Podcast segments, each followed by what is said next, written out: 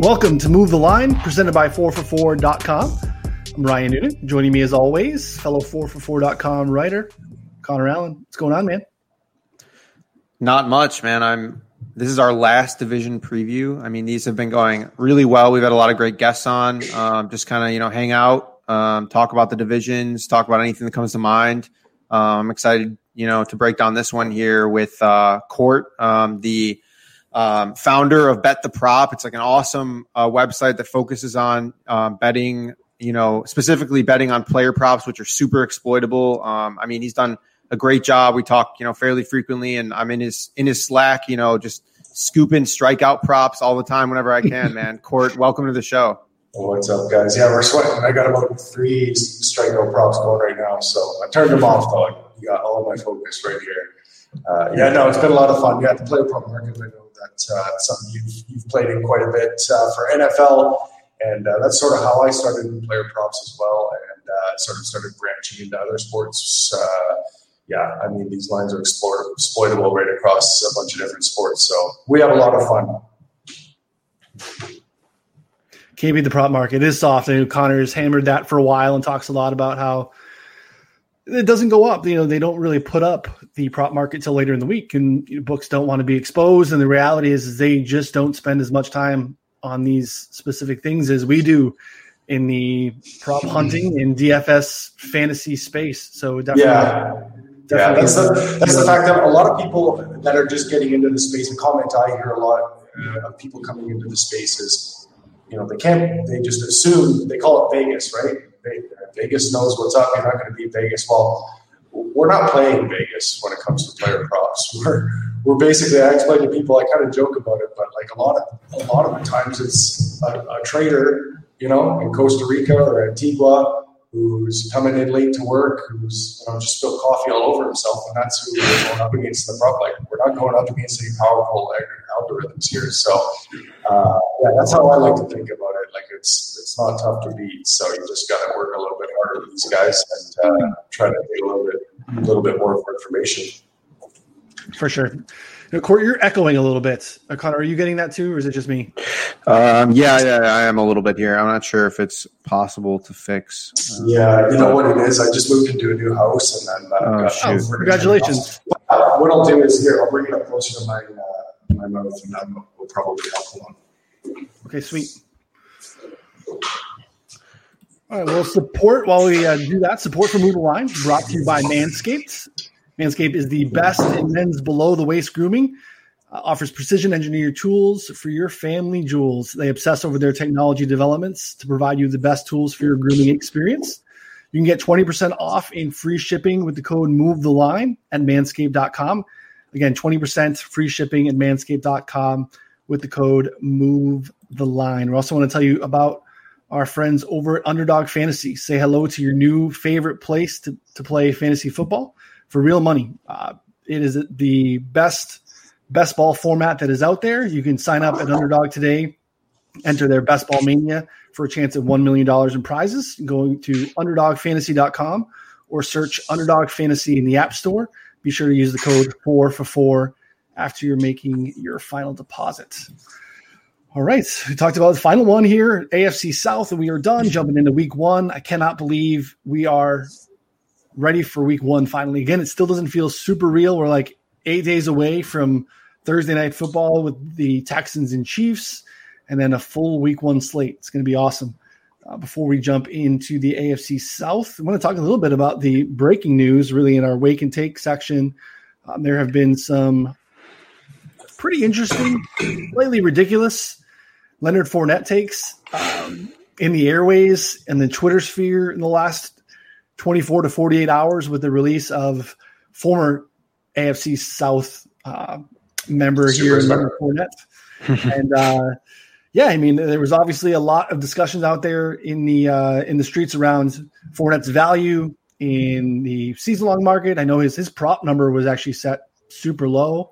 Some pretty sharp people that were looking to take advantage of that because it was pretty low.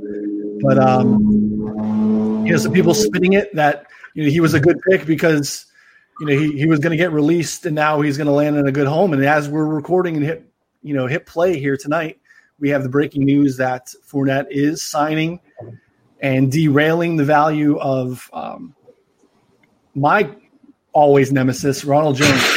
this is not a Ronald Jones friendly show.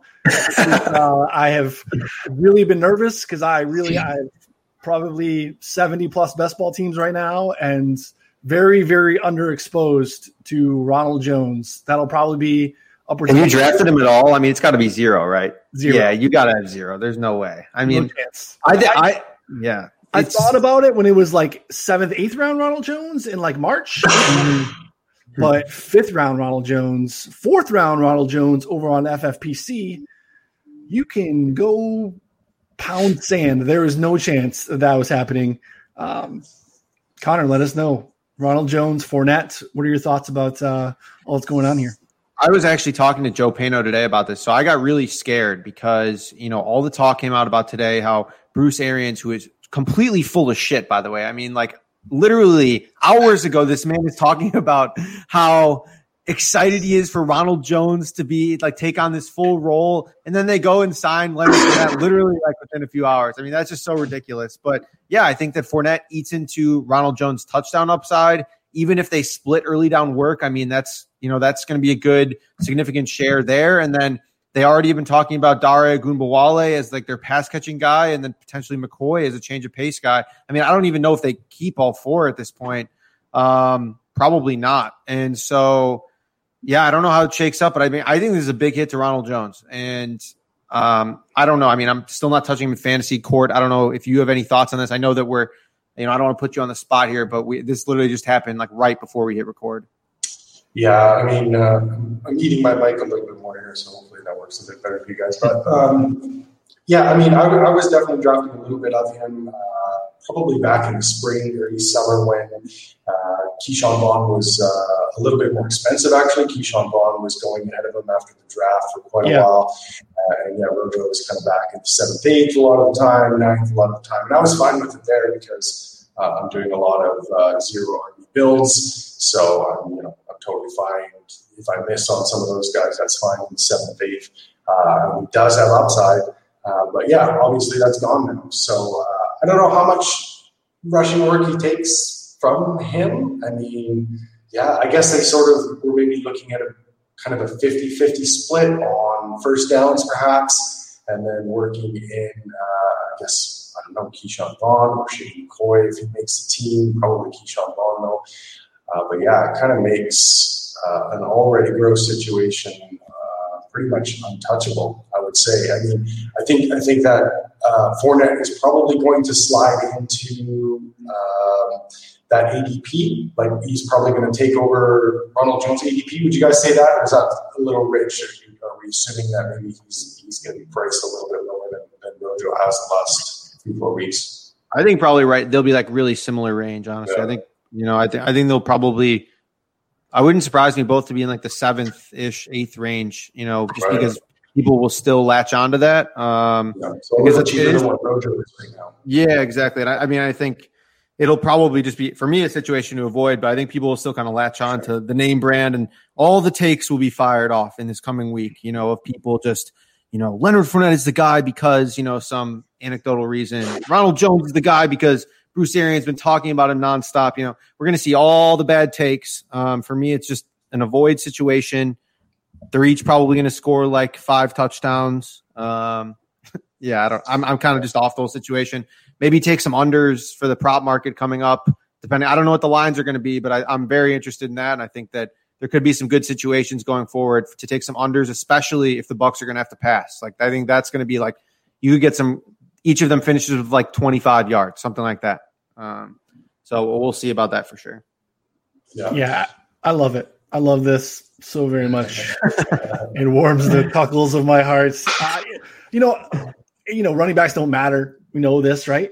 Theoretically, conceptually, but it does also. I feel better about even my my Buccaneers over at nine and a half. It just adds some depth as someone who is really wasn't buying into this transformation of a, a one-dimensional, straightforward track athlete who developed all this muscle over the offseason was all of a sudden going to be able to develop a skill set that he hadn't shown in college whatsoever, had not shown at all in his limited time in the NFL. And I know that Fournette was horribly efficient, inefficient with his his receptions last year, but um, you know, Shady McCoy, like that whole dynamic made me a little nervous. And now at least Fournette kind of is another body in there to kind of level the playing field and not have to really rely on on Ronald Jones. So I think it's it's fantastic. I try not to have take lock, but my take lock on Ronald Jones has been pretty strong, and I, I feel uh, that I backed into a W here because uh, he was set up to to really pay off, especially that early, you know, right around draft season. Was Court was talking about too, how Ke'Shawn Vaughn was going ahead of Ronald Jones pretty frequently in you know in in March and April, you know, post post draft right around April too. So fantastic, very interesting stuff. Um, it's excited to see how this plays off, and you know, I think because you mentioned the name value, I think we see Fournette go a little bit ahead of Ronald Jones, probably in that running back dead zone. Obviously, not going to pay off that third round, you know, even fourth round value, but I think you maybe see fifth, late fifth, early sixth for Fournette, and maybe you know Rojo settles a little bit behind that, but uh, still a stay away for me. That's definitely a place to hammer wide receiver in DFS, or I mean, sorry, in uh, in best ball, and you know maybe even a uh, Zach Ertz or Andrews if they fall. It's kind of where I'm looking to do, and I'm, I'm looking to stay away from those backs. But uh, yeah, let's jump almost, into. I almost wonder if it makes Ke'Shawn Vaughn playable now, right? Like we were kind of off him when they signed Shady, um, but you know he's going to be. I don't know what his price is going to be. I imagine uh, this is going to hurt even more. And somebody's got to catch out to the passes there. And uh, yeah, I don't know if Shady is even going to make the team. So uh, if it's if he's cheap enough, I, I, I might not mind that play in PPR leagues as a, as a late flyer. Well, let's unpack the AFC South. We have the uh, Colts as the favorite here to win the division, plus 130. Titans shortly behind them, uh, plus 170. Texans a little bit back there, plus 355 and the Jags nowhere to be found, 23 to 1 to win the division. Um, you know, obviously some some changes here.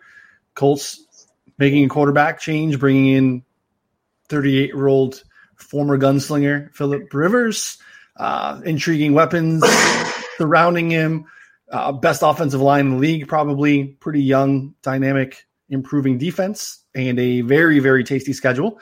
Titans there as well. Um, similarly, great schedule bringing back a lot of the core, especially on the offensive side of the ball, signing the big dog uh, to a nice contract, bringing back Ryan Tannehill. The Texans really overhauling the offense, essentially, you know, obviously moving on from DeAndre Hopkins is a big move, hoping to get some playing time consistently out of Will Fuller. Brandin Cooks there uh, could still be a pretty interesting offense.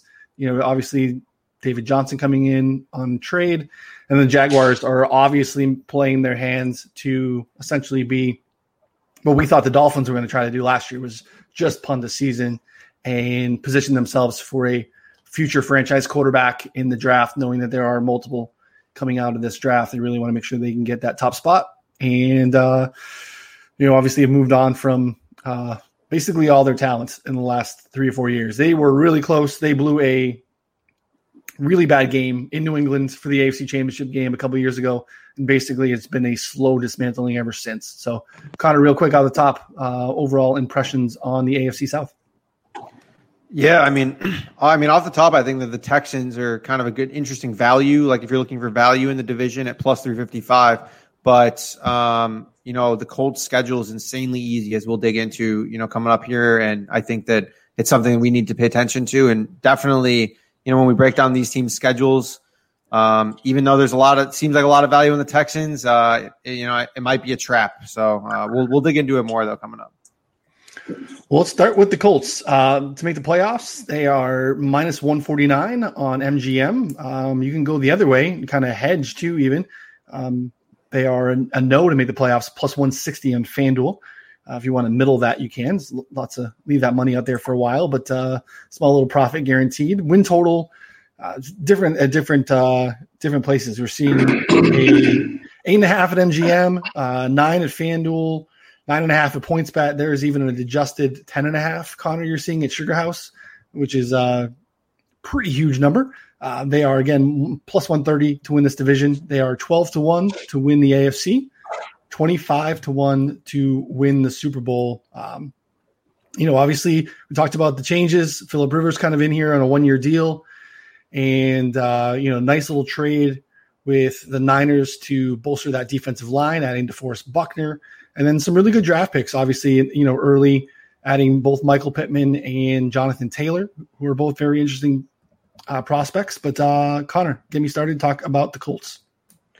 Yeah, I think you hit on a lot of the good team points here, but something I think that you know needs to be talked about. Their strength of schedule is far and away the easiest in the league, and you know when I'm talking about strength of schedule, I'm talking about opposing win totals according to sports books. Um, I think that's you know at this point pretty much the only way to talk about um, strength of schedule. Yeah. Um, and I mean, part of that reason is that they draw the Jags twice. They also get to play against the Jets, the Bengals, and then you know to lesser extremes, uh, the Lions and the Raiders. Um, so I mean, I think that that's like those are six games where they're going to be probably you know in, in, the other games they're going to be a touchdown favorite or more. We're already seeing Week One against Jacksonville; they're seven and a half point favorites.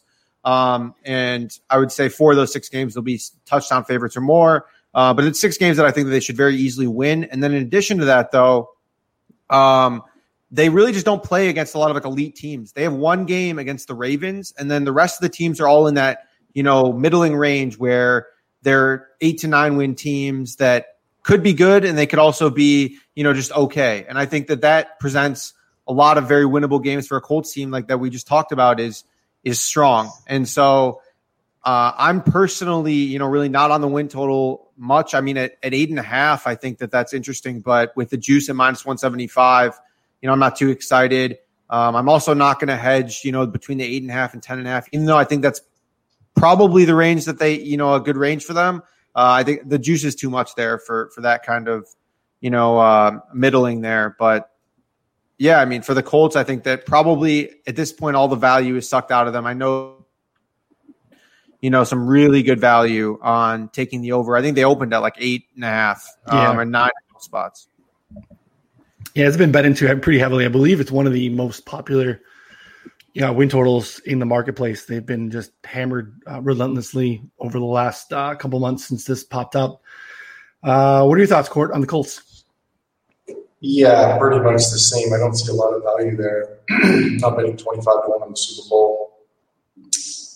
12 to 1 on the AFC, I guess, is interesting, but yeah, I'm probably going to want closer to like plus 1500 to bet that.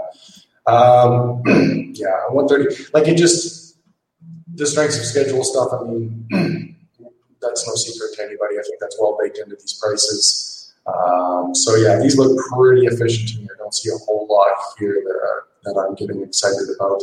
Um, again, I wouldn't want to pay minus 149. The win total, uh, I'm seeing uh, looks like under nine plus 100. That that might be one I would I would play with a little bit. Uh, knowing that they're going to land on nine quite a bit, and then try to uh, get a bit of a free roll spot on that under. Um, just hoping that they may be a little bit overvalued by the market. They may not be. I think this is these are probably very efficient lines, uh, not ones I want to mess with a lot. But uh, if I had to make a bet, that might be one I would look at is the uh, under nine plus one hundred. Well, let's take a look at the props. This is a very interesting team from a talent uh, standpoint offensively. Obviously, we mentioned Philip Rivers, obviously coming over from the Chargers, and uh, you know we've talked a lot about uh, the different things that they have weapon wise. I mean, obviously Marlon Mack coming back, adding Jonathan Taylor, you know, trading up in the second to make sure they solidify that running back position. Again, wanting to lean on the strength of their team, which is a really incredible offensive line, um, ball control is going to be a massive part of this team, which throws a little bit of a wet blanket on the passing attack, which is actually pretty interesting. T.Y. Hilton coming back, who I think a lot of people are uh, ready to bury. And, you know, we, Parris Campbell is an exciting prospect. Really didn't see the field too often last year, was dealing with lots of injuries. And I really like Michael Pittman long term. I don't know that he's a great uh, necessarily fantasy play this year per se, especially with the way that they want to run and kind of the the way that he profiles to be used in this offense. But uh, long term, very bullish on on this uh, pass catching core. And let's take a look at some of our props. We have Rivers uh, passing yards. Uh, our four for four projections at 4,300, and we were finding a little bit under 4,100 out there in the market with touchdowns around 27 and a half. Um, Connor, I kind of know I think where your leans are on these, obviously, in the season of COVID, you know, probably not chasing too many overs. Philip Rivers is not necessarily a sexy guy that you want to be chasing overs on either. Um, what are your thoughts on uh, the Rivers prop market? Yeah, I mean, I just don't think that. I just don't want to like you know be chasing something where a team's trying to run the ball um, a lot, and I don't really like it to take an over on that. So I mean, even though our projections say over, I think it'll be kind of close. I just don't think there's enough wiggle room there to like the over, even though his weapons are pretty good and uh, the offensive line is good. You know, I think they want to run the ball. Um, so I mean, for the Rivers prop, it doesn't really, you know, I'm I'm staying off that, but uh, I did take a position on Marlon Mack. You know, his over under now is at 700. Um, it was at 750 earlier in the offseason. I took the under on that. Um, I'm not feeling as good as about it now as I did earlier. Um, it's not that I really thought that Jonathan Taylor would, you know, ever like not or like fully take over from day one, but I just thought that the transition would happen pretty quickly. Um, and so I, th- I think I still do think that you know the under is a solid play, but you know like we haven't projected for 709 yards. Um, I was more comfortable taking under 750 um, because I, I, mean I do think that Taylor ends up taking over. He's probably the more talented player um, and ends up seeing the majority of the work. But at this point, it looks like they're going to head into the season kind of in a a pretty good split here. And you know the issue is is that with playing so many easy teams, like they're going to be able to run the ball you know, a lot. And I think that that's going to play into Mack potentially really coming close to that 700 yard mark. Yeah, talk so far seems to be that Mack is going to be the default quote unquote starter, uh, with obviously Jonathan Taylor working in and making that problematic, probably from a fantasy standpoint, and will make you want to sweat out both of these from a prop market standpoint too. Um, what are your thoughts on the running back situation, Court? Yeah, I'm not. I'm not really buying that. I think uh, Taylor's going to take over pretty easily. Um, you know, draft equity speaks. Uh, I think when it comes to this stuff, and the fact also that they traded up, uh, they can. I don't. They can say whatever they want this time of year. I, I really don't care. I mean, what they did the draft speaks much louder. Me. Uh, got the great offensive line, and I mean, let's not forget about Taylor. We're not talking about an average prospect here. We're talking about a phenomenal prospect um, you know, very well could be a Saquon Barkley without the receiving skills in terms of the size speed combo. Was very productive, uh, and the Colts went out of their way to get him. So yeah, I think he's uh, you know I, I, sort of see kind of 200 carries uh, for Taylor and about 150 from Mack. Uh, so I think the Mack's a pretty easy under on 700.5. Like he really needs to get into that uh, kind of 175, 200 carry range to really have a chance at this. And um, you know, I just it's possible. Certainly, uh, he's going to have to start out really well, and he's going to have to keep that job. Um, and I just don't see that happening too many times. Taylor, I really think is going to get closer to the 200 carry mark.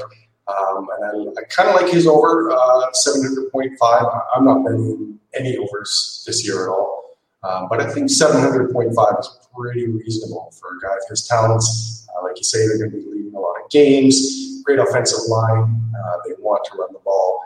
And again, this guy's good. This guy's an excellent prospect. Uh, and I'm really looking forward to watching him run behind the line. So, yeah, I'd probably uh, lean towards the over on 700.5 for Jonathan Taylor pretty easy under lean on 700.5 for Marlon Mack. As for Rivers, um, you know, I don't mind that. Again, like, I think I think betting any overs this year is pretty poor. You got to remember. I don't think a lot of people realize that. I've sort of seen this sentiment out there on Twitter. Like, I think people, some people think that their bets are getting canceled. If if the you know what I mean? Like, mm-hmm. so you guys start the season, your bet's locked in. Um, so you know these guys, and you're talking about you know, one positive test away from missing three weeks. Like, it's a big deal. Um, so yeah, I'm not betting any overs this this year. Um, that said, Rivers 40.99 is uh, pretty low. Uh, he's been over seven straight seasons, and I think pretty easily. I think his low was around 4,300 yards uh, in the last seven seasons. So he's pretty, pretty easily steady efficiency. And uh, I know people are sort of, you know, Colts want to run the ball. Well, they had the same amount of plays last year as as the Chargers did. The Chargers have been, for the last three four seasons, a very low volume team. Um, so it's not like that's a big drop off there in terms of volume, maybe maybe a couple plays a game, but I think we're going to see a very similar season to what we've seen from uh, Rivers in the past, and he stays healthy. That's the other factor uh, when I'm looking at overs. Very pretty likely to play 16 games, which I really want to know where and it's going to stay healthy behind that line. So I don't mind that one. Uh, would be rushing out to buy it, or but you know, I think at 40.99, that's uh, that's a pretty attainable line. I don't, I don't think that's anything ridiculous. And then TY uh, 1,050, yeah, just no play for me. Uh, kind of I had to probably take the under there, uh, just because you know he's definitely got some upside. I think in that offense uh, for fantasy, but in terms of the median projection, uh, yeah, that's just too aggressive for me. I'd be taking the under. Yeah, Ty is uh, someone I've warmed up to a little bit as the season's gone on, um, but uh, you know, not super exciting. Again, definitely a little bit more competition target wise with you multitude of tight ends, and then obviously getting you know Pittman and then Campbell coming back. But at the same time, he is definitely the focal point uh, from the passing offense. What are your thoughts on Ty's number, Connor?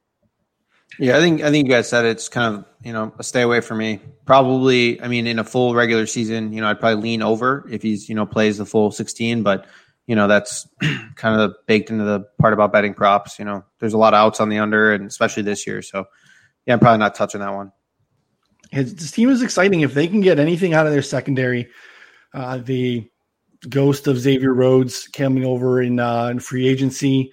You know, Rogerson in uh, his second year. Some of the guys that popped a little bit last year mentioned earlier, bringing in uh, you know, DeForest Buckner up front, and obviously having you know Walker and Leonard at uh, at the linebacker position. It's pretty nice defense, uh, especially front seven. So they are pretty interesting. Nice little uh, fantasy um, defense, if you're looking to just like punt defensively, and you know, Connor talked about how they do have the easiest schedule in the league. It starts off obviously with Jacksonville, which is nice. They're uh, they're pretty cheap. They're obviously not going, you know, up there with the, you know, Niners and Ravens and Patriots of the world. So if you want to wait a little bit, the uh, Colts are a nice last punt. I think that they could be quite interesting. All right, the uh, Next team, second easiest schedule in the league is the Titans. They are uh, minus 130 on FanDuel to make the playoffs. You can short them on MGM plus 115 not to make the playoffs. Basically, eight and a half for the win total in most spots. There's a nine out there at PointsBet, plus 170 to win the South, 16 to 1 to win the AFC, 35 to 1 to win the entire thing. Um, and this is interesting. I mean, obviously, lots of uh, you know fantasy excitement in uh, in Henry, AJ Brown. Uh, obviously, what Tannehill did last year was absolutely insane from an efficiency standpoint. Uh, his rushing ability, high touchdown rate relative to you know what we saw from the passing attempt standpoint. AJ Brown was more times than not the beneficiary of that. Uh, Connor, get me started. Tell me about the Titans. Yeah, I mean, I think I think you you know that they are a team where I last year I just shied away from every week because I just did not know what we were going to get. And I think that hopefully this year we're going to get a little bit more consistency, but I just felt like they were a team who could beat anyone and could lose to anyone last year. Um, and you know maybe some of maybe some of that rolls over into this year with kind of their game plan of being a run heavy team that if they're coming from behind, um, you know they won't be able to implement that and it'll be a little bit more different. But I like, I mean, Tannehill looked good last year. Like he has a legitimate weapons. They have a good offensive line. Um, I do want to speak on the strength of schedule again. It's kind of so right. They have the second easiest schedule, but there's like these weird pockets here where they just play really difficult chunks.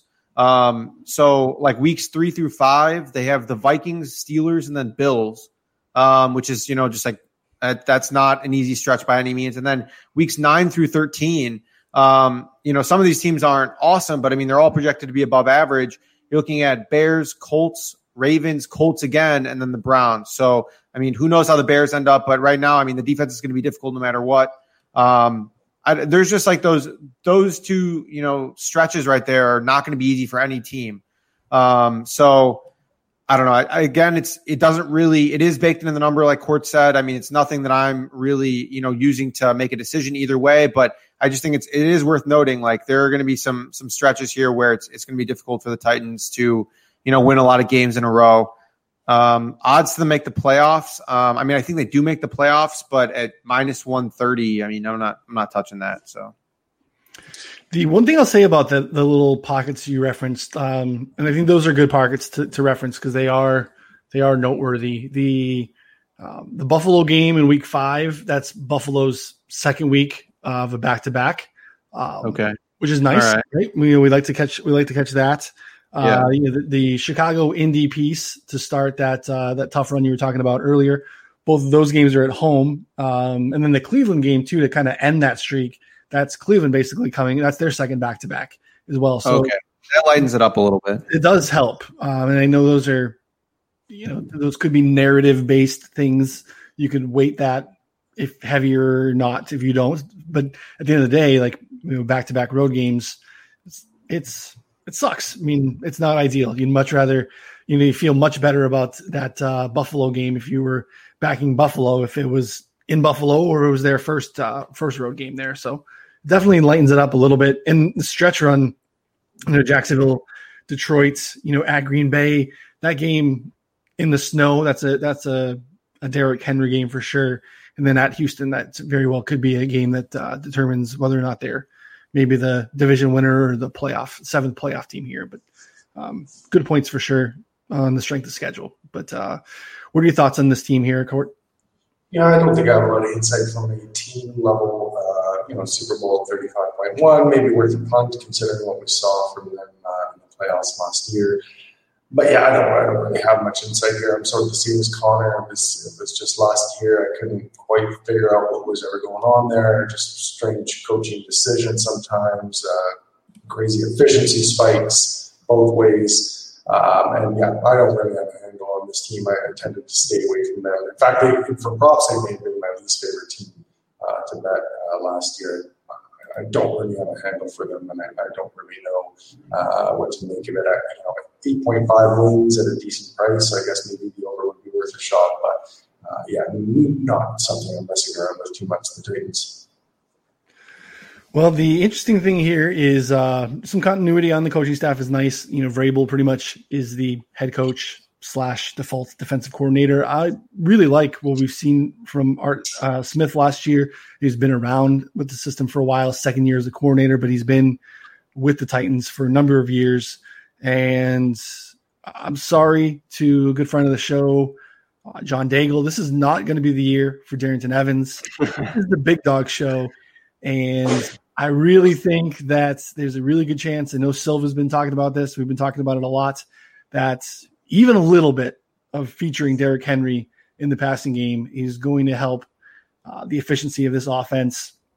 This guy just needs the ball in his hands. If they're smart, they will just ride him until they can't ride him anymore. And really bullish on some of the markets out there for Derrick Henry. Um, so kick us off, Connor. What do you think about any of these Titans player props? Yeah, I think I actually have a, a few takes on the Titans, surprisingly, which is you know probably the most Titans takes I've had in like two, three years. Um, I mean, we have so Tannehill is only at 3,450 yards, which, you know, we look at our projections, which is 4,285. Like, I like, I've looked at this multiple times over the offseason. I didn't really do much research, much research into it, but I just like, you know, I saw this and was very surprised. Uh, but when you break it down, right? So I think his volume increases a little bit um, because you know it's not sustainable to ride Derrick Henry 35 times a game. You know, I mean, maybe it is. I mean, if it is anyone who can do that, it would be Derrick Henry. But I don't think that I don't think that it is you know viable. Um, the last season, Tannehill started 10 regular season games. He threw for 2,598 yards in those games. So it's an average of 259.8 a game. Uh, it's a 16 game pace of 4,156. I mean, that's um, I mean, probably where somewhat of where our projection comes into play.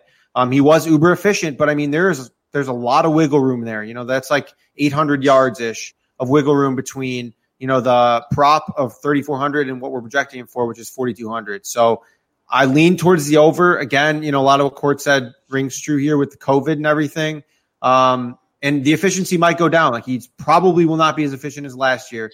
Um, and but I just think the number is um, this low because people are worried about what they saw in the playoffs. They're worried that that is an every week thing.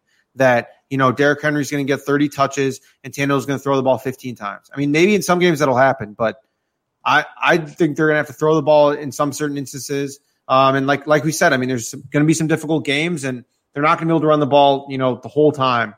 Um, at least in my opinion. So I, I like the over on this one a little bit. I don't know, Court, uh, where you're at on Tannehill uh, or Henry. I, I don't really have too much of a take on Henry because his his yardage is already 1,325, and that's like, I mean, I know you love Henry, but that is a lot, man. That's a ton. It's a lot. Yeah, it is a lot. Uh, yeah, no, no strong takes on Tannehill, really. I think it's a pretty fair line. Um, yeah, 34 50 is a really small number, but like you say, the projections like it. Yeah, it's just a spot I'm just looking at and it's gross and I'm staying away from. Uh, we'll talk about AJ Brown a little bit. I think that's a really interesting line. Um, I actually think it's a pretty good line, 999.5 to kind of 1050.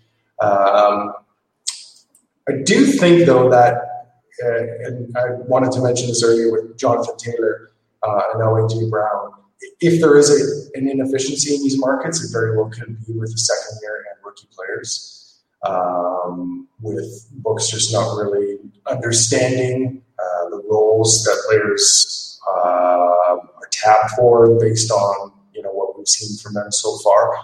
Uh, and I think that could be the case with AJ Brown. I think that definitely could be the case with Jonathan Taylor, as we talked about before.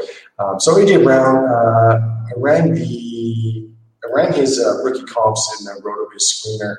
Uh, shout out to RotoViz. I love the RotoViz screener. You can use the similarity search, similarity search to find uh, players whose seasons are the most similar to other players.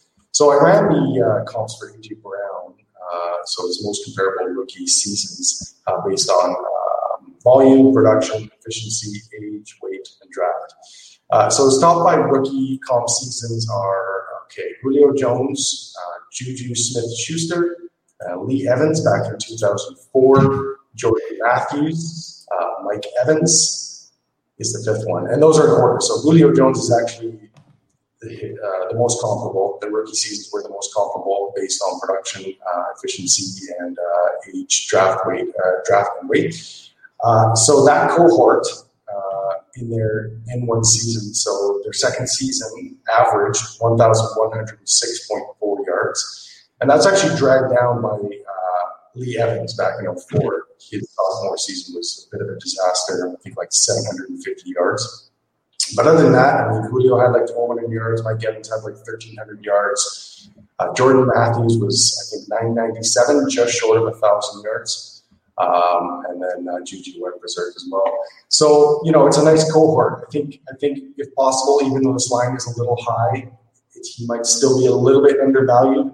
Obviously, love him in fantasy because he's he's got that nice median. Like this is sort of a nice median projection around a thousand yards. But he's also got, uh, you know, if he gets uh, more volume, he's got huge ceiling. So I don't mind an, an over here. I think you know, again, that might be a bit of an inefficient market that we can target. And uh, we do see players of his cut uh, that have uh, performed that well as a rookie go on to do very good things in the, in the second season. So I don't mind that too much for an over. Henry, uh, yeah, definitely going under on that one. Um, you know, had a lot of things go right uh, last year to get to 1539, which is a huge number. He had good volume. He was healthy. He was efficient. Uh, so, you know, if any one of those things isn't there for him this year, all of a sudden uh, that number is in jeopardy. So, you know, 1325 is pretty reasonable. I'm not betting this, um, but yeah, pretty hard looking on the under there if I, if I had to bet it. That, yeah, that, dude, that just reminds me of Henry's prop numbers at the end of like in the playoffs. Um, like, you know, at some of these like price per heads and other books, I was seeing like Derrick Henry at like over under like it got up to 125 yards, like in, in like the, his final games. And I was like, I didn't take the under. I was too scared. You know, like I couldn't do it. And, you know, I like every bone in my body that told me like this is the most ridiculous line you'll ever see in your entire life, you know, is saying to take the under. And I couldn't, I couldn't do it because I'm not, I am not willing to doubt Derrick Henry. Um, but yeah, I, I love the AJ Brown take. That was actually a few months ago. I wrote up four player props that I like the over on. Um, one was AJ Brown. Uh, I took the over at 975 and a half. Um, you know, I, after like I went into, you know, his like game by game, um, he didn't even see more than 70% of the offensive snaps until week 10. Um, and this, you know, pretty heavily correlated with his breakout there in four of the seven games. He went over 110 yards, racked up 622 yards total. Um, and then in that time, he had a 24% target share. I mean, this year I see no reason for him not to play, you know, almost every snap. Um, and I know that a lot of his numbers were decreased a little bit in the playoffs, but again, that, you know, that coincided with just like insane swings of um, efficiency from the Titans running the ball. But I mean, I, I think that it's going to happen a few games here, but I just, with those swings is going to come some really big AJ Brown games. There's going to be some massive games. And so, I mean, I'm comfortable with him being, you know, a thousand plus yard receiver. I still think at 999, uh, what you're seeing at FanDuel, uh, I like the over. 1050 is a little bit tough, but I really, I, I mean, our pro, uh, projection of 1328 is a bit aggressive. You know, I'll say that for sure, but I, it would not surprise me for him to end up close to like 1200 ish yards. Yeah, for sure. And, and with the overs, I'll, I'll, say again, like if if I am betting it over, I want to have that two game cushion where he can miss two, maybe three games and still hit the yeah. over. I think that's AJ Brown for sure. Yeah, there's just some wild stats here that I want to talk about before we wrap up on the Titans. And um, I love some of these per drive stats, uh, courtesy of Football Outsider. So just to give you a reference point, um, looking at touchdown per field goal last year. League average was 1.55 touchdowns per field goal attempts. The Ravens were fourth. They had the fourth best touchdown uh, for field goal rate, just a little over two at 2.07. So to give you content, so league average one point or you know 0.155. Ravens are fourth, a little over two. What do you think the Titans were last year at touchdowns per field goal? I don't know what what six and a quarter. that's an insane number. Insane. Six and a quarter. Same thing. Touchdowns per red zone opportunity. League average uh, just a little bit under fifty-seven percent. Uh, the Ravens were just a tad under fifty, or sorry, seventy-six percent. So almost twenty percent higher than league average on red zone efficiency last year. So this kind of drives home the points that both Court and Connor are making around some just unsustainable efficiency numbers.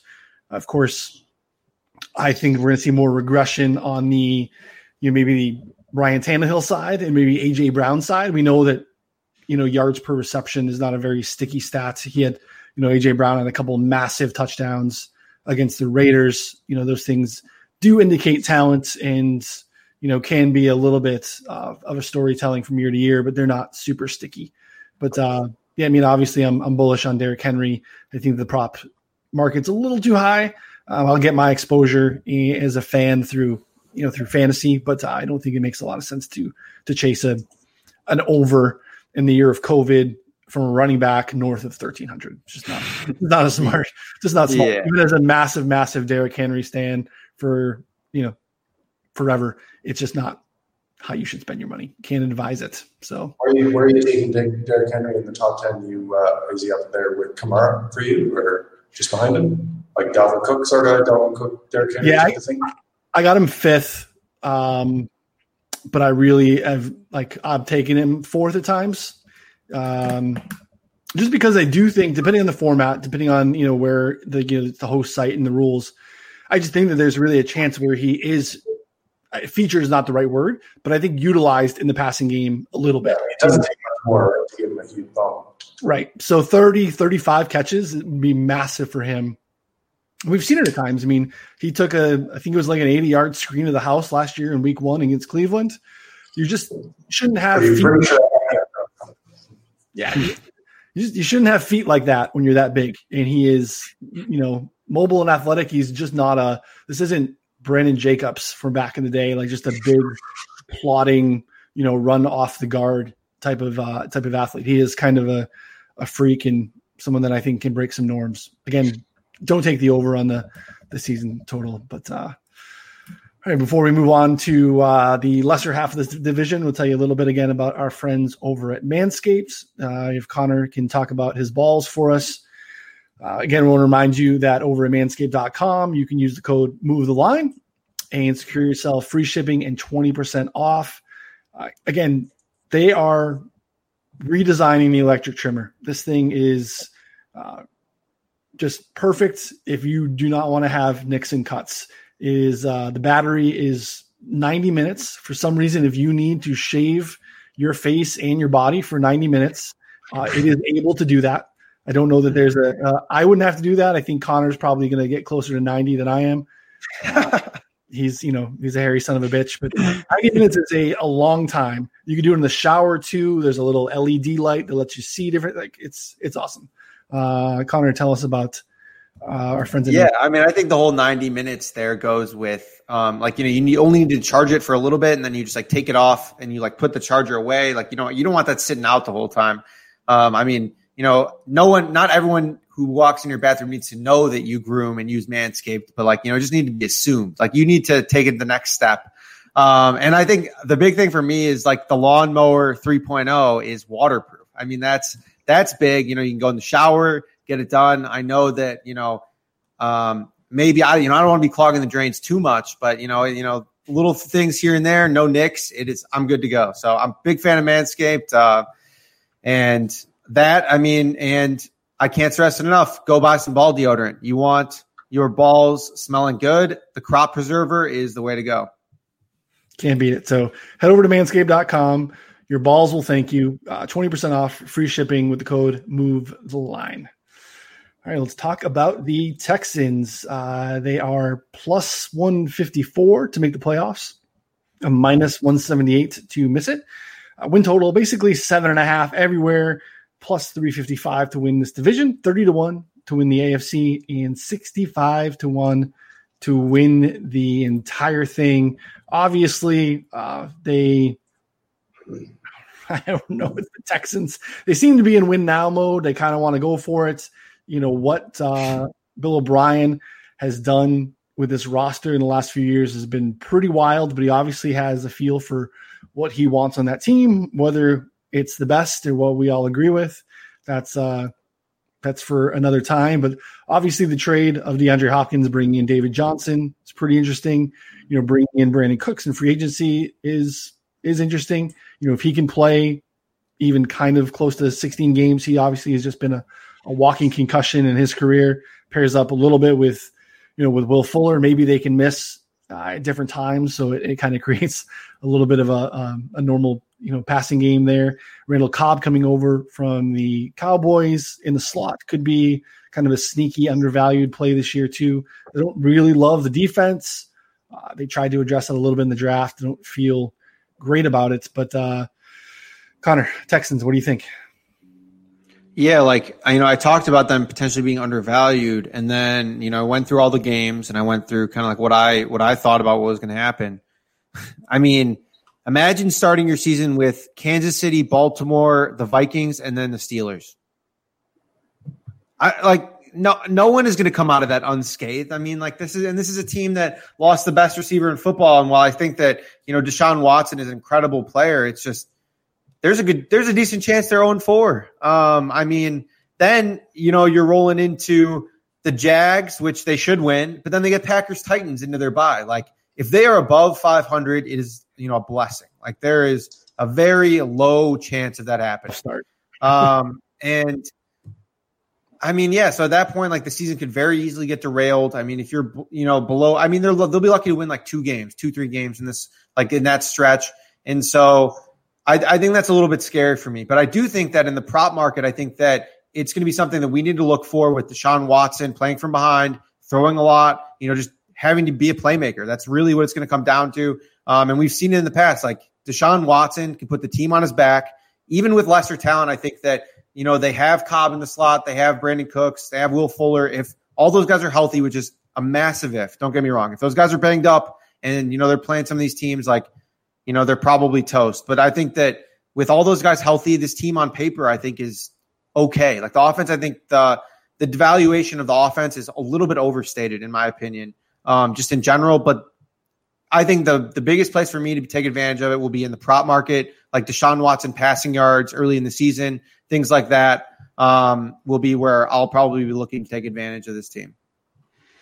Yeah, I, I, don't have a lot of faith in the defense here either, which makes me a little bit nervous, especially when you mention just what happens to a team mentally too, starting 0 and 4, which, you know, I don't want to bank on that being the case, but uh, I mean, I think maybe that Minnesota game is really their only chance because with that Baltimore, um, oh, Kansas City and Pittsburgh, that's on the road. Um, the Baltimore one's at home, but Baltimore's, you know, it's week two. Baltimore's, uh, yeah, just I'm not worried about that one. So it's really just yeah. Minnesota. I mean, they, they probably are going 0 4, and you know that's just a bad start to a football, te- you know, for a football season for a team. I mean, they're human at the end of the day. Um, Court, what are your thought on, uh, thoughts on the Texans? Yeah, I mean, you know, uh, these aren't markets that I analyze very deeply, so I don't I don't have any great insight. My my sort of uh, high level play on this was going to be take the best quarterback at plus three fifty five and call it a day kind of thing. Um, but yeah, obviously some pretty big schedule concerns. Mean, Bill O'Brien, you never quite know what you're going to get. But yeah, I'm not sure why we're dinging them so much. I guess just because of Hopkins and just the general sort of uh, feeling around the team. Um, I'm not. I'm not too sure why. I, I, think this is. I think this is a little low for them. Uh, at 355 and 7.5 total. Um, but yeah, I, I, I, don't know. I could definitely be wrong on that. Again, these aren't markets that I, I look at too closely at, at, at, the team level. But 355 seems okay for Deshaun Watson to me. Um, and other than that, I'm not really touching them. I got to say, although these these props are, are, pretty interesting for sure.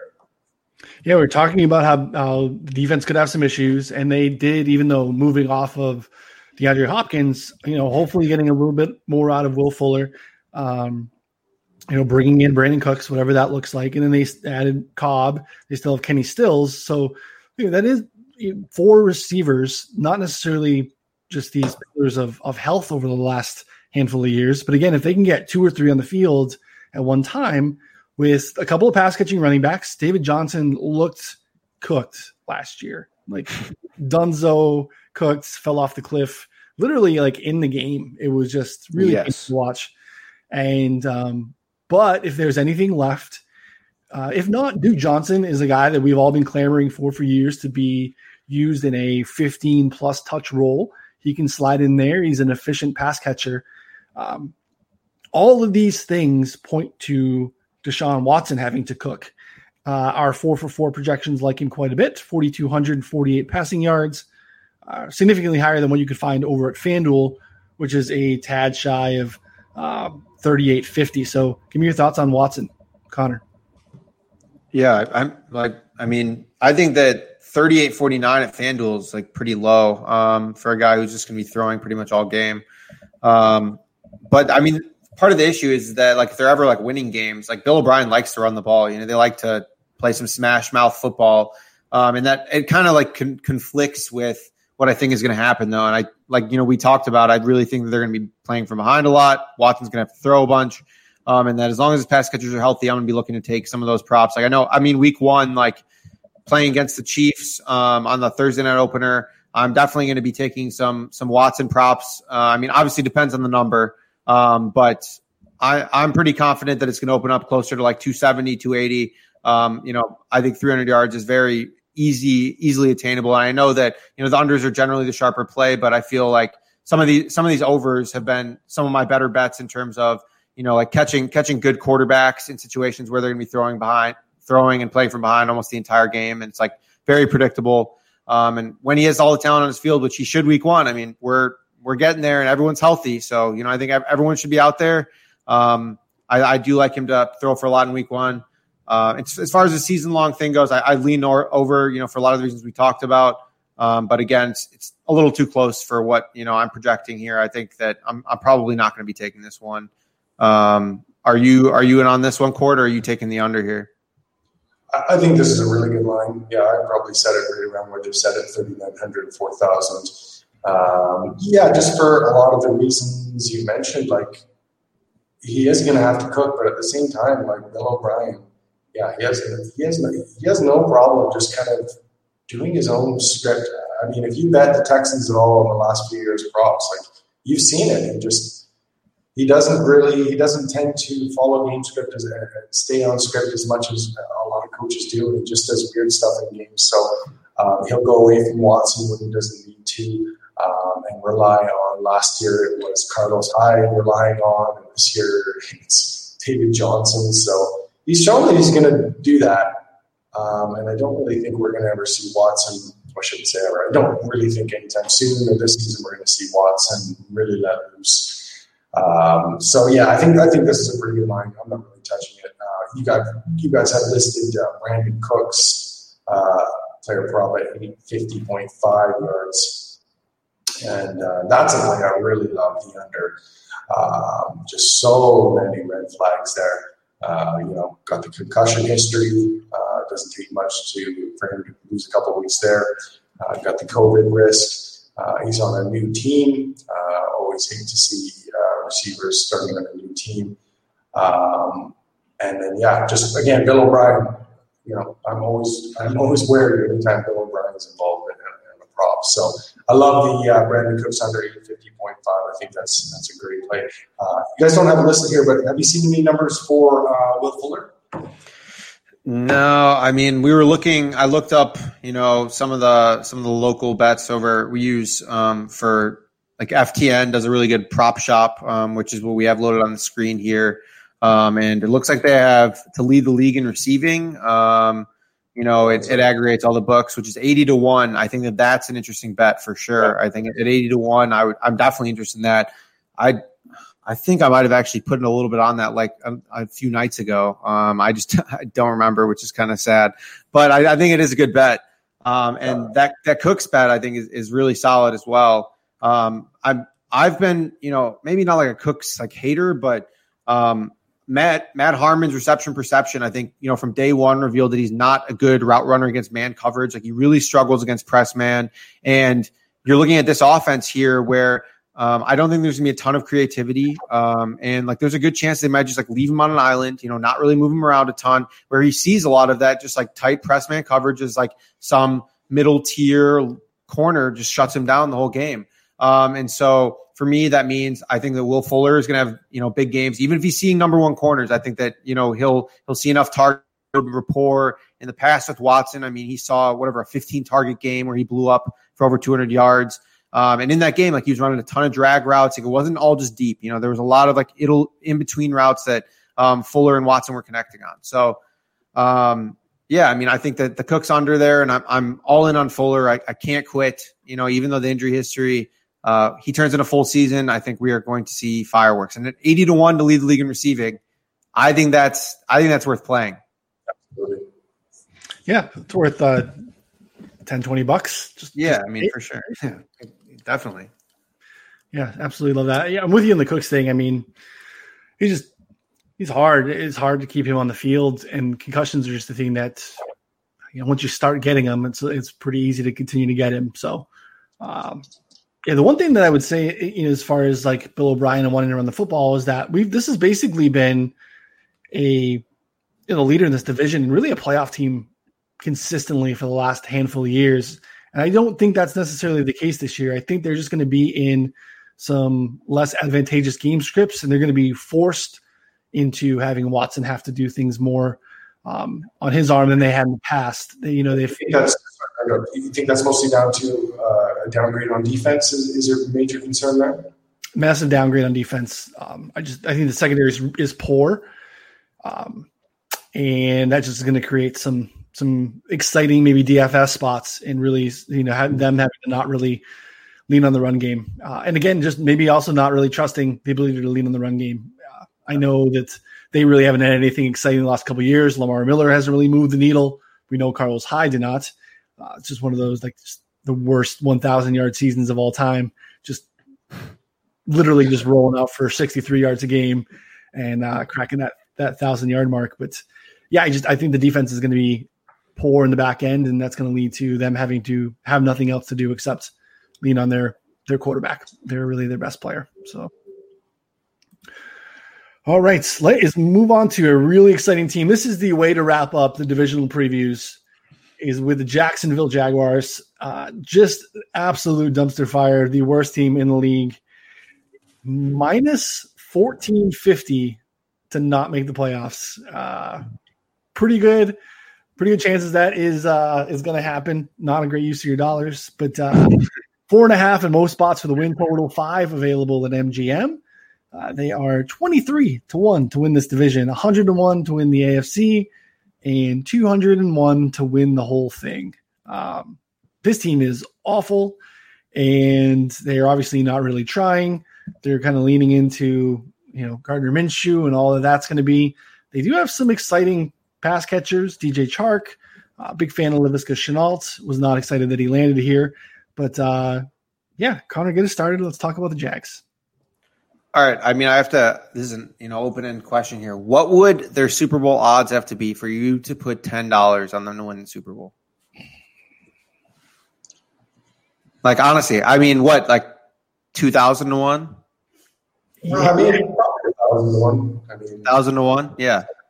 1%. Like I mean, uh, Leicester City won the Premier League championship, and they were five hundred to one. That was like you know I think the biggest like odds that sportsbook lost like biggest loss sports have taken in terms of like a long shot hitting. Um, I just, it is, you know, unfathomable to think about the Jaguars winning, you know, the Super Bowl. Um, I mean, yeah. So like, obviously not touching any of those props. Four and a half. I mean, they might win less, but Gardner Minshew, I think, might will them to right around that number. Uh, there's going to be some definitely some close games for them. Um, I'm mostly honestly just looking to take running back props against them. Um, I think that this is going to be like a situation where we'll be able to see teams just be able to run the ball pretty much all game. Uh, and then, you know, perfectly week one, they're opening against the Colts. Um, I mean, I'm really excited to see what these Marlon Mack and Jonathan Taylor props open up at week one. I really, I think that both of them are, you know, potentially in play to take like an over at like 40 ish yards, 50 yards. Um, it's kind of like what we saw with the, the 49ers, you know, later in the season with, you know, them playing against the Packers. I know that um, Mostert smashed, but like really both of them were in play to take, you know, they were both set at like 40, 50 yards.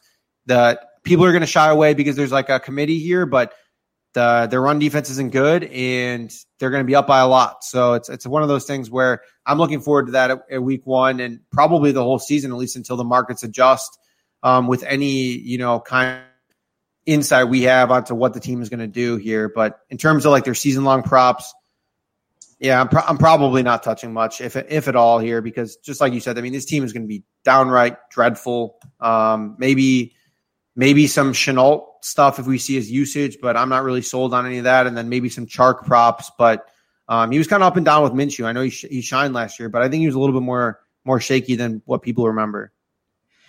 Yeah, it's, his number is pretty high. Projections at four for four like him quite a bit, uh, just a hair over a thousand yards. But uh, you're seeing stuff in the prop markets uh, pretty close to that number, nine seventy five out there.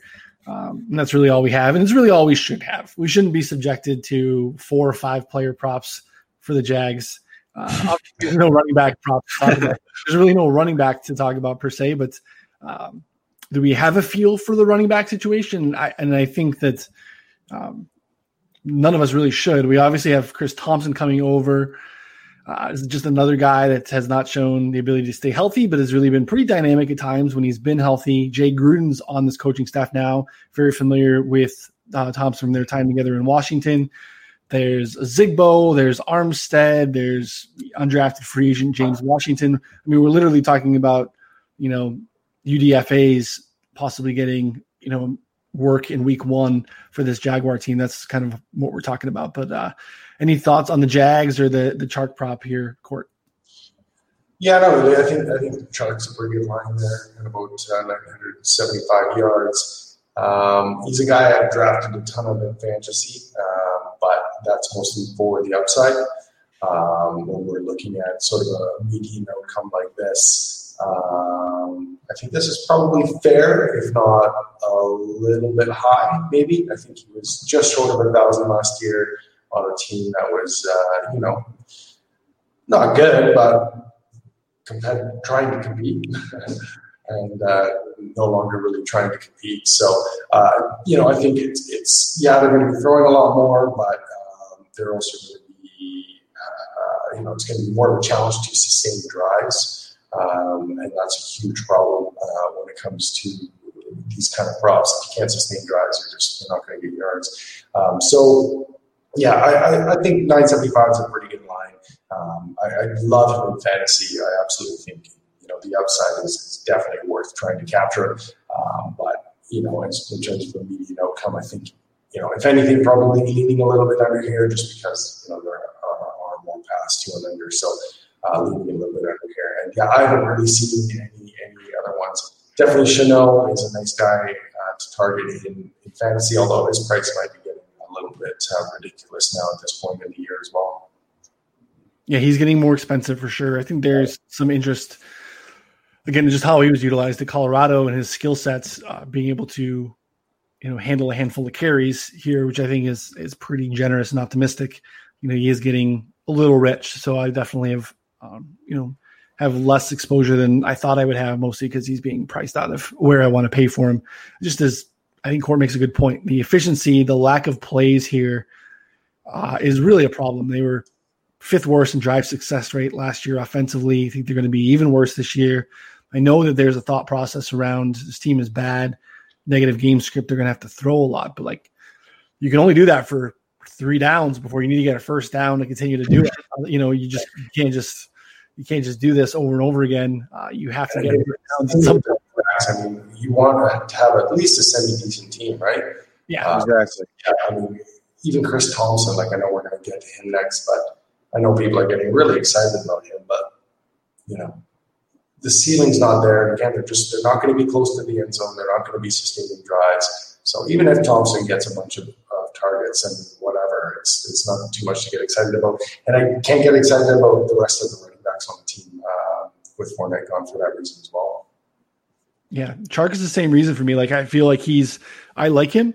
He is bunched to me in a group of really exciting you know, fourth, fifth round receivers, and he's kind of at the bottom of that list for me. Not because I I don't like him at all, but it's just it's really hard for me to think of, you know, this situation in Seattle where you know Lockett and Metcalf are you know very similar ADPs, and it's a very narrow tree, and they have a, hyper efficient quarterback and massive upside. You know, even a, a maybe a better comp would be a Terry McLaurin who is also on what's perceived to be a pretty bad team. But I just I like that situation a lot more than I like the Jacksonville situation. So, you know, the Rams guys, he's right around there as well. It's like I just I'd rather I'd rather go elsewhere. So I find myself having maybe less Chark in my, you know, fantasy portfolio than I would want, but I just have a hard time taking him ahead of uh, most of those other guys that are going in that, that fourth, fifth round. Uh, any thoughts on the running back situation, Connor? Uh, Chris Thompson or anyone else that's popping for you? I mean, I think Chris Thompson is going to lead the team in running back fantasy points, like for sure. But uh, right now, I mean, so Joe Pano and I did a draft, um, what on Monday, and uh, Ryquell Armstead went in the seventh round. This was like a three hundred and fifty dollar FFPC draft. yeah, Ryquell Armstead went in the seventh round. I think Ozigbo went before Thompson too. Um, I don't even I don't even like really like I mean I think Thompson's the best pick, but I don't even like him that much because I just don't really think the upside is that high. Like you know you'll see some pass catching work, but you know this team's not going to be good. He's not going to really see early down work. Even if he does, um, I mean I don't think that it's it's on not on a team that's good enough to really take advantage of it. So I just don't think it really matters too much. Um, so yeah, I mean I'm I'm kind of off them all in you know fantasy really. But uh, I think you made some good points on Chark. I'm kind of in a, you know in a similar standpoint there, um, and I you can't stress that enough about how we all talk about negative game script, but if they're not efficient at all, like it doesn't matter, and they're just going to be. I think they're going to be one of the worst teams in the league in terms of efficiency. So um, it's really tough for me to really be too confident in anything on the Jaguar side, and that's you know kind of like what I was saying. I think that it's going to be an interesting spot to pick at for you know running back overs, even if they're you know mediocre, as long as they're getting some kind of uh, decent projection uh, in terms of carries. Um, I think you can you know bump that up for this game and probably take some overs early in the season before the markets adjust. Yeah, and then I'll just add with the game script thing. Um, I think what we're sort of starting to find on our end as we as we research this stuff more and get more data. Actually, we're going to have a series coming out uh, starting probably later this week or next week, looking at three years of prop results. And uh, we did a little bit of this last year, and this year we're doing it again, but we're adding uh, game script to a potential game script um, in terms of uh, the line, the projected game script based on the line coming into the game. And what we've actually found is that it, it, doesn't really have the effect on player props specifically. I'm, I'm not speaking uh, towards DFS or fantasy at all. With, with player props specifically, we, we really don't see the effect that you might expect in terms of, um, you know, a running back coming in as an eight point favorite. Um, yeah, he's going to get more carries, but the market's adjusted for that. Um, so I think that's kind of what we see. Like, you know, I talk a lot about game script when I'm breaking down props but the thing is, again, it's, it's sort of the same with the strength of schedule. Like, it's not secret information. That information's out there, um, and the market's aware of it. So, in terms of the game script stuff, like even if that's the case, um, you know, I think that's accounted for in these numbers. I think the market is accounted for that stuff. So, um, yeah, I think I think in terms of Chark, that's a pretty fair number uh, because yeah, the game scripts are going to be are going to be negative, but at the same time, the efficiency is going to be poor, and the market is going to be adjusted for those game scripts. From not catching anybody surprised by surprise with how bad the Jaguars are going to be. I was in a NFPC uh, FFPC slow draft as I was breaking the other day in the 19th round, and I was able to get Armstead. Okay. 19th round Armstead than I would about seventh round Armstead. Um, I'm with you. Like if I had to take one first, it probably would be Chris Thompson, and even that's not exciting. And even that, I don't want like yeah. top ten rounds. I just I don't know. I don't know if it's going to be Ozigbo or Armstead. I feel like it's probably one of them.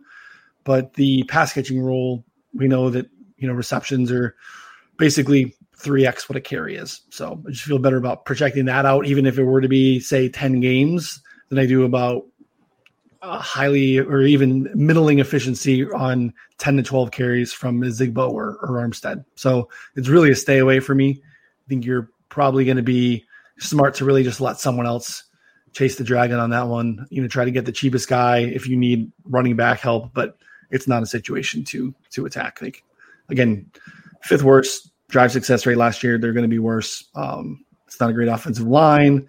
Uh, defense is poor. It's just it's just a bad it's just a bad situation. So that uh it wraps up 32 teams, eight divisional previews. Uh Court, your favorite bet tonight and who wins this division? Yeah, I'm going to go favorite bet is uh, Brandin Cooks under 850.5 yards uh, pretty easily. Uh, I don't know what the David Johnson unders are. I, I didn't check, uh, but um, think I recall seeing them earlier, maybe about a month ago. And um, yeah, also pretty much unders on any kind of reasonable line there. Um, like, like, like you were talking about earlier, he's just a shell of his, of his former self.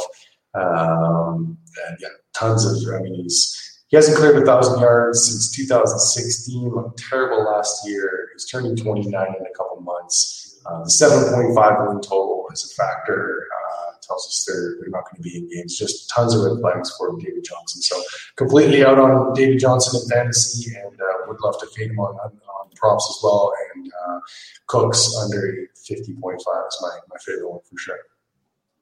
I like it. What do you got, Connor? Yeah, I like that. Um, the AJ Brown over um, is probably my favorite bet, and then uh, also like that that Marlon Mack under. You know, those were two of my early ones that I I put out um, probably like three months ago at this point. Um, and then in terms of the division, probably gonna go with the Colts. Um, I think they win the division, but I'm not really. I don't have a ton of conviction on it to be entirely honest. Yeah, I, th- I, think the Titans win the division, but I don't have a ton of conviction there either. I just I like that number a little bit better. I think they're they probably should be flat to the Colts since you're getting a little bit of a better number than you are uh, on Indy. I'd probably lean that way. I do think Indy's potential defensively maybe takes uh, the cake for them there. Again, really easy schedule here for the most part. I mean, we're, we're seeing the uh, NFC North and the uh, we have the uh, yeah, both the AFC and NFC North for their schedules this year. So pretty easy stuff. Favorite prop, I, I'm on that Deshaun Watson prop um, over on FanDuel, 3,849 yards. I think it's a little little light uh, as long as he can stay healthy and get 16 games in. I think is pretty much the always if in this season long prop market. Uh, I think that there's uh, a pretty good chance that Watson clears that fairly fairly comfortably. So um, that wraps us up. Court, uh, tell the listeners where they can find your stuff. Yeah, check us out at uh, bettheprop.com. We're going full bore on uh, NBA props right now and uh, strikeout props, and then of course getting ready for a big season. Uh, yeah, we hit uh, last year. We hit sixty percent on NFL props over about six hundred bets. Uh, we focus a lot on uh, well, all the markets, offshore, onshore, everything. So yeah, we had a great season last year, and, and I got to say, I'm, I'm I got to say, I'm, I'm, usually a little bit nervous coming into the season because it's been all summer and I haven't really been betting a lot of baseball and all that. But with this restart and everything, I've just been betting a ton every day and just kind of rolling into NFL. And uh, I got to say, I'm feeling good, super excited. So find us at bettheprop.com. We've got uh, uh, an early bird special on right now for another week before the season starts. So um, you know, we do well in these markets. We've got a ton of experience. We also go out of our way to make sure you're getting uh, plays quickly and on time and alerted, uh, as anybody who bets props knows you, need because these lines move so fast. So find us there. Uh, reach out to me on Twitter, bettheprop.com if you have any questions. Awesome. Thanks so much for coming on, man. It was nice to meet you and uh, have you on. So everyone go ahead and check out bettheprop.com. Uh, and you can find us on Twitter as well uh, at Move the Line NFL. Connor's there at Connor Allen NFL. I'm there at Ryan Noonan. You can find again the podcast. Uh, we are doing it here. You're listening to it, so you found it. You can also find us on YouTube over at our Four for Four's YouTube page, Twitch over at Four for Four for Four. Someone's out there hustling that that uh, four F O R four uh, Twitch stream, and then uh, we're also here on Periscope as well. So again, we'll be back. Connor and I will be back for week one. We are getting started. Uh, we will have Rotoworld's John Daigle joining us for week one. Should be a good one. Uh, so, again, for Connor, I'm Ryan. Thanks for listening.